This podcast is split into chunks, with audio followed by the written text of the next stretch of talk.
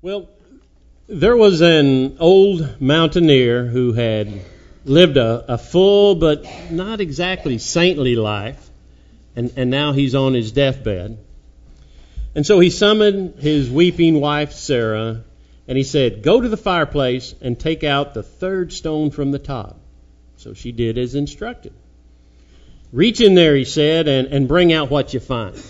So she reached in and her, her fingers touched a large mace, mason jar, and it was full of cash when she brought it out. Now, Sarah, the old man said, When I go, I'm going to take all that money with me. I want you to put that jar up in the attic by the window. I'll get it as I go by on my way to heaven. So his wife followed the instructions. And that night, the old mountaineer died. And after the funeral, his wife remembered the mason jar she had put up in the attic. So she went up to the attic to check, and sure enough, there was the jar, still there, still full of money. She sighed, oh, the widow sighed. I knew I should have put it in the basement. So, you see, the gospel message is probably the most important message we will ever hear in life. And how we respond will determine eternity for us. Now, we know how we say we've responded to that message, but here's something to think about. Does our walk in life show the true response that we've made to this gospel message? Let's go to the Lord and, and ask Him to, to guide us in His truth as we look at the Word together. Heavenly Father, we thank you for your Word. Instructs us so much, tells us about how much you loved us and your plan for us in our lives. So, Lord, may the Holy Spirit just guide us in your truth as we look together into your Word. Just bless our time in the Word this morning. For it's in Jesus' name we pray. Amen. Amen. Well, Paul, you have no doubt about Paul's faith, right? In Galatians 2:20 he says, "I have been crucified with Christ and it is no longer I who live, but Christ lives in me." And of course Philippians 1:21, pastor shared that with us last week, right? Where he says, "For to me to live is Christ and to die is what? Gain. Gain. Yeah, we we got that correct last week too. That's good. So our passage today in Ephesians 2 1 through 10 has been described as one of the clearest, most expressive descriptions of salvation in the New Testament. Now, you know, Paul, in all of his writings, he preached the gospel, right? Paul told the Corinthians in 1 Corinthians 9 that, For woe is me if I do not preach the gospel. And then he, he follows that up just later on in chapter 15, 3 and 4, where Paul actually gives the gospel in a nutshell, you might say. He says, For I delivered to you as of first importance what I also received that Christ died for our sins according to the Scriptures, and that he was buried, and that he was raised on the third day according to the Scriptures. Now, that is a very concise description of the gospel, isn't it? And so if 1 Corinthians 15, 3 and 4 is the gospel in a nutshell, then Ephesians 2, 1 through 10 is really the gospel personified. In our message today, Paul is, is very clear to let us know where we are without Christ, where all of us were before accepting Christ, who it is that reaches down to us with grace, where we stand if we accept that grace, and what we are to be doing if we have that grace. So, Paul is showing us through this presentation of the gospel a faith that is worth living because it's a faith that is lived in Christ. Now, I know some of you are thinking, Donna, are you really going to just speak about the gospel all morning? You know, I mean, we've heard it, the good news and all right. We've accepted it. That's why we're here in church, right? That should be your closing, and then share the gospel for those who need it at the end, right? Well, you can you can play, kind of blame the pastor for this message. See, a few weeks ago, he, he is he has been reading this this book that he's been really excited about. So he bought a copy and gave it to me and told me to read it. And he said that, you know, the title of the book is The Unsaved Christian. Mm. This author, Dean Inserra, uh, he pastors a church in Tallahassee, Florida, I believe it is. Well, when he graduated from seminary, him and his best friend, they both got called to churches. His friend in California, him into the South. And he told his friend, Man, you've got such a great mission field because out there where your church is in California, I mean, people are not silent about the fact they're atheists. They'll tell you they do not believe in God. What a mission field you have. Well, his friend told he said, "I'm in the Bible Belt. Everybody, everybody grew up in church, you know." And he told Dean that, "Well, you've actually got the harder mission field." Because you're with people who all grew up in church. They all say they believe in God. You don't know where they are in their faith and in their salvation. I know where my people are. They tell me, you know. So then the pastor went, and this past week he gave me a call. He says, Are you going to preach on the book? I said, I don't know. I don't want to offend anybody, you know, talking to Christians about their salvation, you know. But then, then I kind of remembered, and I remember the first time Dr. Graff preached up here. He preached on sin. And it was a great message. I still remember his vivid description of sin, and I use that with our youth a lot. And then the next time he preached, he preached on sin. Thinking, is he trying to tell us something here? So I thought, well, if Dr. Graff can do that, I can I can take the pastor's lead and, and I'll see what we have here. But what, what I want us to do is to look together at every aspect of the gospel of grace through Jesus Christ. I want us to look together and know that we are saved. John said in his gospel, in, in about the 20th chapter there of, of the Gospel of John, he tells why he wrote the book. So that you may believe that Jesus is the Christ, the Son of God, and that believing you may have life in His name. In His name. You know, living in Christ. That phrase, in Christ, is used some 75 times in the New Testament. Now, we all understand that Christ lives in us through the Holy Spirit when we accept Christ, right? The Holy Spirit comes in and dwells within us. But do we understand what it means for us to live in Christ? As Paul says, for him to live is Christ. And I know we all want to hear those words when we stand before the Lord that's found in Matthew 25 where he says, Well done, good and faithful servant. What we don't want to hear is those words from Matthew 7, where he says, I never knew you. Depart from me, you who practice lawlessness. Thing is, he's not talking to unbelievers there, people who rejected him. He's talking to people who claimed to be Christian and said, Wouldn't we do all this stuff in your name? And he says, Depart from me, you you who practice lawlessness.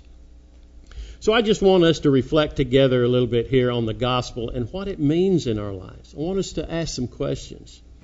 Do I understand that I need a Savior? Do I, do I just know who Jesus Christ is, or do I know Jesus Christ? Is my life reflecting what I say I believe? And if not, why?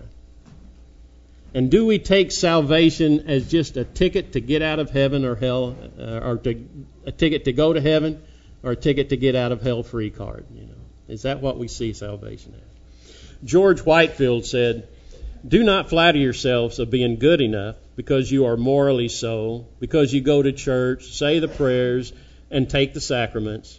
Therefore, you think no more is required. Alas, you are deceiving your own souls." So let's dig into the Word of God and, and, make sure that we not only understand the gospel of salvation through Jesus Christ, but also that we understand what the, God, that gospel should mean in our lives as we go forward. So Ephesians chapter 2 is where we are, 1 through 10, that, uh, that uh, Joseph read for us. And it starts out, it says, And you some translation says, as for you, right? either way, this first word and or the phrase as for you, depending on your translation, That ties what Paul is about to say in chapter 2 to what he just said in chapter 1. So it might be wise if we kind of look back at chapter 1 just for a minute, just skim over it and see what Paul is saying. In chapter 1, Paul has told the Ephesians that he always prays for them that God the Father would give them a spirit of wisdom and revelation in the knowledge of Jesus Christ. He wants them to know who Jesus Christ is, right? He, he says in chapter 1 Christ is the one that God the Father raised from the dead, seated at the right hand of the Father in heaven. Jesus is above all rule, all authority, and power and dominion. His name is above every name. All things are in subjection to him under his feet. He is head over all. That's the great Lord and Savior that we know. And so, after discussing this greatness of Jesus Christ, Paul says, and you. Now, let, let me ask you, who, who is the you here? Who is you here?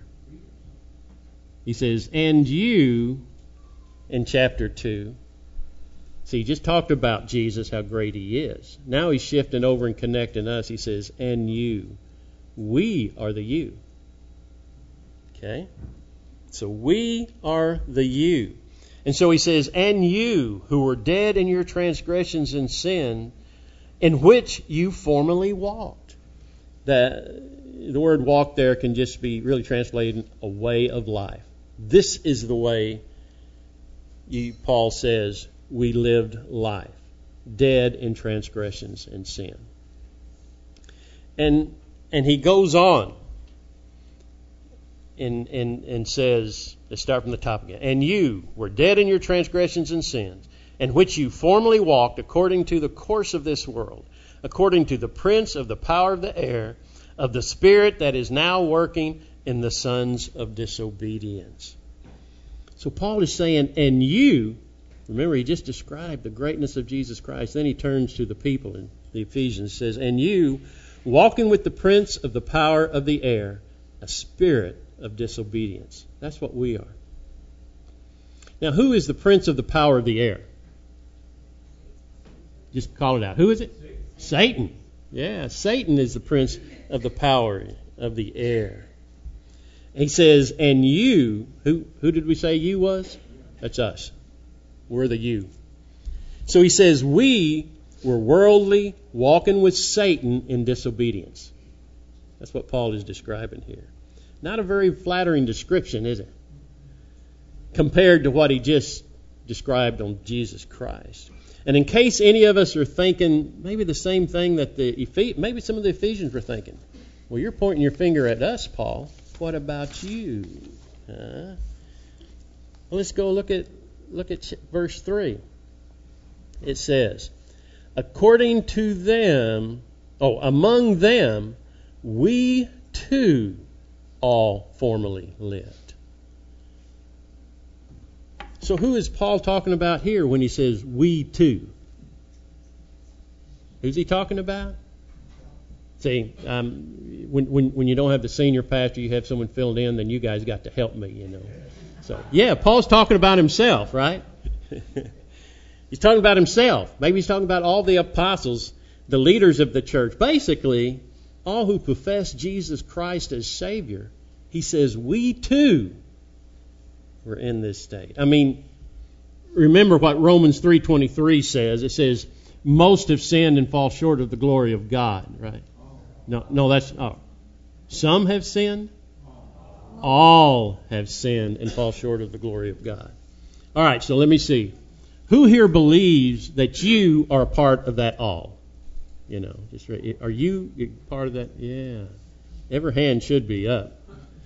Because it pretty much includes every one of us in this room here. We were all a part of that all. We all formerly lived worldly, walking with Satan in disobedience. And that's that's a pretty bad description of us, isn't it?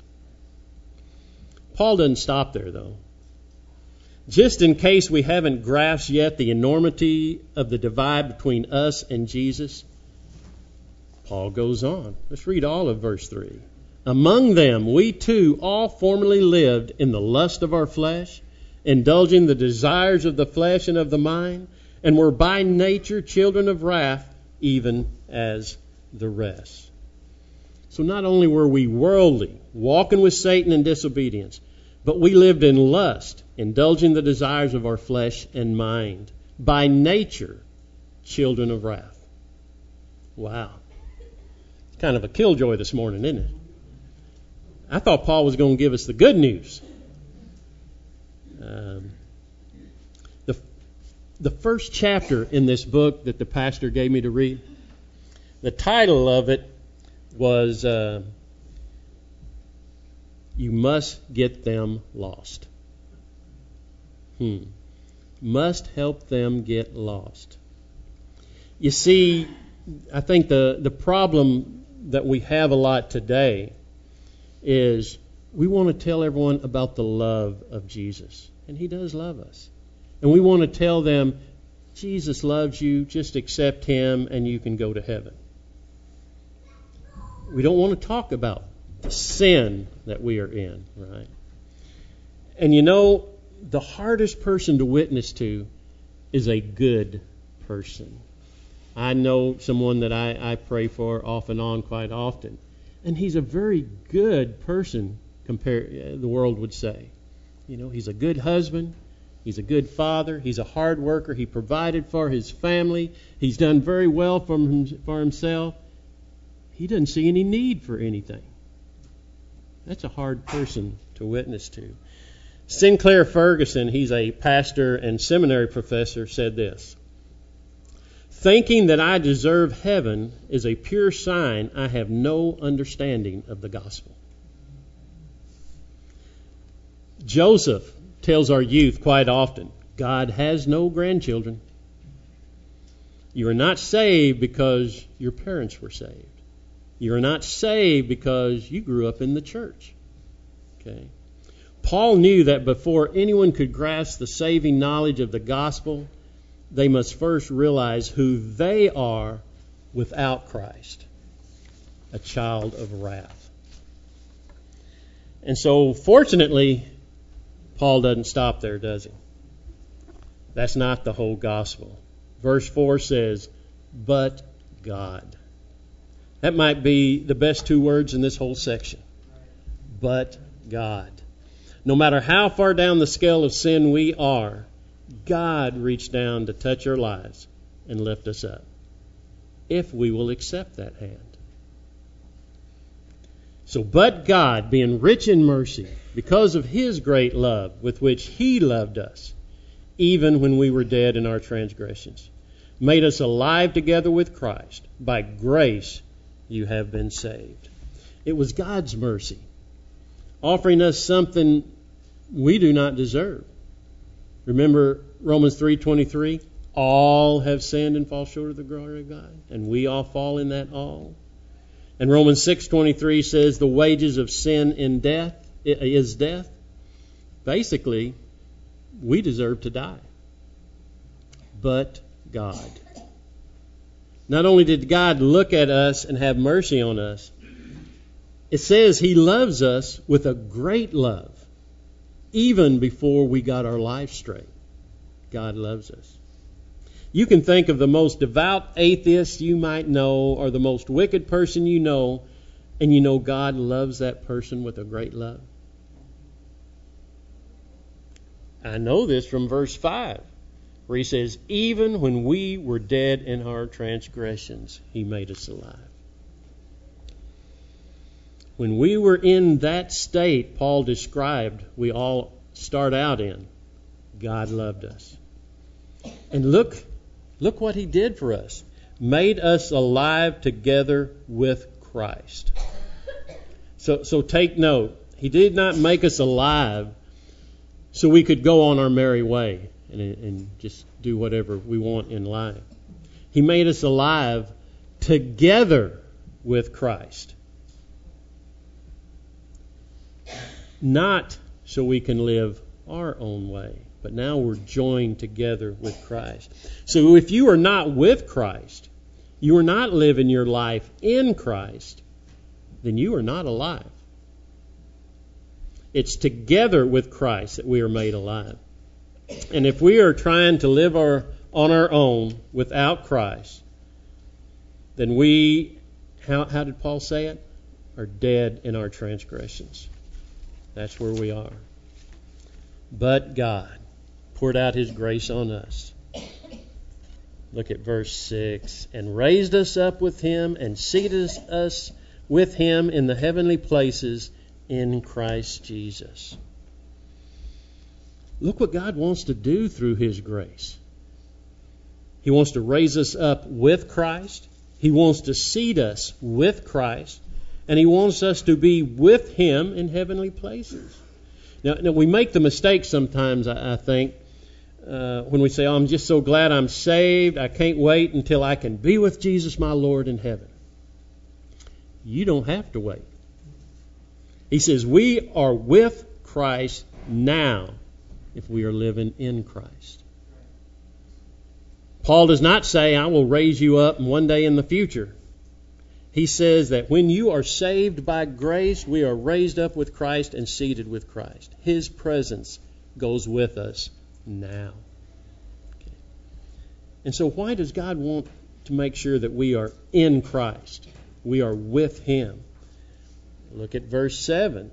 So that in the ages to come he might show the surpassing riches of his grace and kindness toward us in Christ Jesus. God desires to shower us with grace and kindness if we are living in Christ. I mean, don't expect God's blessing in your life if you won't live in Christ. Okay? So Paul has the stage set now. He's now ready to give the gospel. I think the, I think the people all know, and by reading it, we all know we were separated from Jesus Christ. We were sinful people. So then you have that famous verse 2, 8, and 9. Our JV Awana kids, this is their memory verse they have every week, they say. For by grace you have been saved through faith, and that not of yourself. It is the gift of God, not as a result of works, so that no one may boast. What, what, what makes the gospel good news is that there is absolutely nothing that we can do to earn God's grace. Nothing. It is God's gift. Because God had this great love for us, He gave us this gift. If you are saved, you had nothing to do with it. It was all God. All you had to do was to trust what God had already done. And um, I'll ask you this question here. Think about it. If everyone else, see, this is why we need to make the gospel personal. If everyone else on earth lived perfect lives, you were the only sinning, sinner among them, would God, would Jesus Christ have came down and died on the cross for you? What do you think? Think he would have? I see heads going this way, so that's good. Yeah, if you don't believe that, just look go back and read Luke 15 about the lost sheep. Jesus says, Shepherd who has a hundred sheep, one of them goes astray. That shepherd goes after that one. He doesn't say, Well, the 99 are good. We just let that one go. No, he goes after that one and brings him back in. That is the good news of the gospel. Accept Christ and you're saved. You don't have to do anything. Paul did not leave it there, though. Sometimes I think that's where we make a mistake. We, we want to get someone saved. We want them to make a decision for Christ. And that's good. All right, you're, you're a believer in Jesus Christ now. You're going to spend eternity with Christ in heaven. And we leave it at that. Paul didn't leave it there. He went on to explain what is expected if we truly accept God's grace. Right? Verse 10. I love verse 10 here. For we are his workmanship, created in Christ Jesus for good works, which God prepared beforehand so that we would walk in them. Paul tells us if we accept God's grace, God is beginning another creative work in us. Okay. Genesis 1 tells us, right? In the beginning, God created, and He created us, male and female, and He created us in the image of Almighty God. Now that's a pretty cool work there, right? Unfortunately, we sinned, and as Paul said earlier, we're now by nature children of wrath. But now, if we accept His grace of salvation, God creates a new work now in us. Okay? We're already created in the image of God. Now cre- He's creating us in Christ Jesus. Okay? In Christ Jesus. And why does God desire to recreate us if we come to Him in faith? Because He has good works for us to do, doesn't He? And by the way, I think God knew that whoever has come to him was going to come to him because it says he's already prepared these works ahead of time that we should walk in them. So if you are truly in Christ, that is what you will be doing, walking in those works that he has prepared for you. James 2:18 and, and following James tells the people there about the Christian walk. He says, I will show you my faith by my works. Now, he's not saying you not have to work to keep your faith, but he's just saying to these people he was talking to who were claiming to be Christian, but he didn't see anything different in their life. He says, I'll show you my faith by my work. He goes on to say, without works or without faith, your works are useless. Okay. Faith without works is useless. That's what he says. Paul felt the same way, I think. That's why he has this like he has. He understood that faith includes attachment, union, solidarity in Christ. To Paul, faith is life changing and productive of good works. Kyle Snodgrass is a professor of New Testament studies. He said, Christianity is not primarily a religion of ideas, but a religion of participation, of involvement, and of fellowship with God in Christ. Unfortunately, many believe that faith is just agreement, make a decision, affirm the teachings of the Bible. They don't really know the teachings of the Bible because they're not in any Bible study. For many, a change is desirable with faith, but not necessary. As long as you make a decision for Christ, you're all right. You know, no deep commitment, no deep thought, no significant change. That is not a faith worth living. He went on to say, We distort the very idea of faith when we fail to see that it joins us to Christ and affects the whole reality of our life. Faithfulness in Christian living is not an option, it is part of the faith. Now, Jesus is not advocating a work based salvation, but rather for evidence that you are saved. We need to ask ourselves if someone who doesn't know me hangs around me for a while, will they know I'm a Christian? Will they know it? That's probably the greatest compliment a Christian can have he's around some people that don't really know him and they've been around you for a while and they, they, they look at you and say, There's something different about you. That is a great compliment for a Christian. So, what does saving faith look like? Paul says it will produce the good works that God has for us. James says it will produce fruit if you are truly saved. So, what does that gospel look like played out in our lives? I can tell you what it doesn't look like. The gospel is not church attendance. The gospel is not be sincere and a good person. The gospel is not theism, heritage, or ethnicity. The gospel is not making Jesus your co pilot. You remember that saying? That was years ago. Oh, I'm, I'm good. Jesus is my co pilot. If you think Jesus is your co pilot, you don't know Jesus Christ. And you don't know the true gospel. Because Jesus wants to be the pilot of your life. he doesn't want to be sitting in the back seat. And a faith lived in Jesus Christ does not mean you have to be the next Billy Graham. All right? Paul said, God prepared work for us to do. And so we need to be doing that work. not the work he prepared for somebody else to do. We all have a calling for God. And in, in the book, I'll just take a, a couple of these because he lists several characteristics of someone who is truly saved and in Christ. One is you will live, if you are in Christ, you will live a life of repentance. Remember, Paul evidently realized someone needs to know how sinful they are before they can be saved. Okay. John Calvin wrote, Repentance is not the start of the Christian life, it is the Christian life. Romans 2 4 says, Or do you not think lightly of the riches of his kindness and tolerance and patience, not knowing that the kindness of God leads you to repentance? As a Christian, we are not perfect, we are just saved.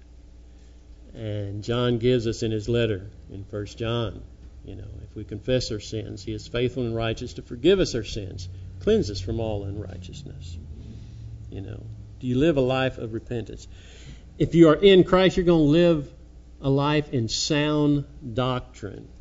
Scott Swain, president of Reformed Theological Seminary, said, Sound doctrine delivers us from the snare of false teaching.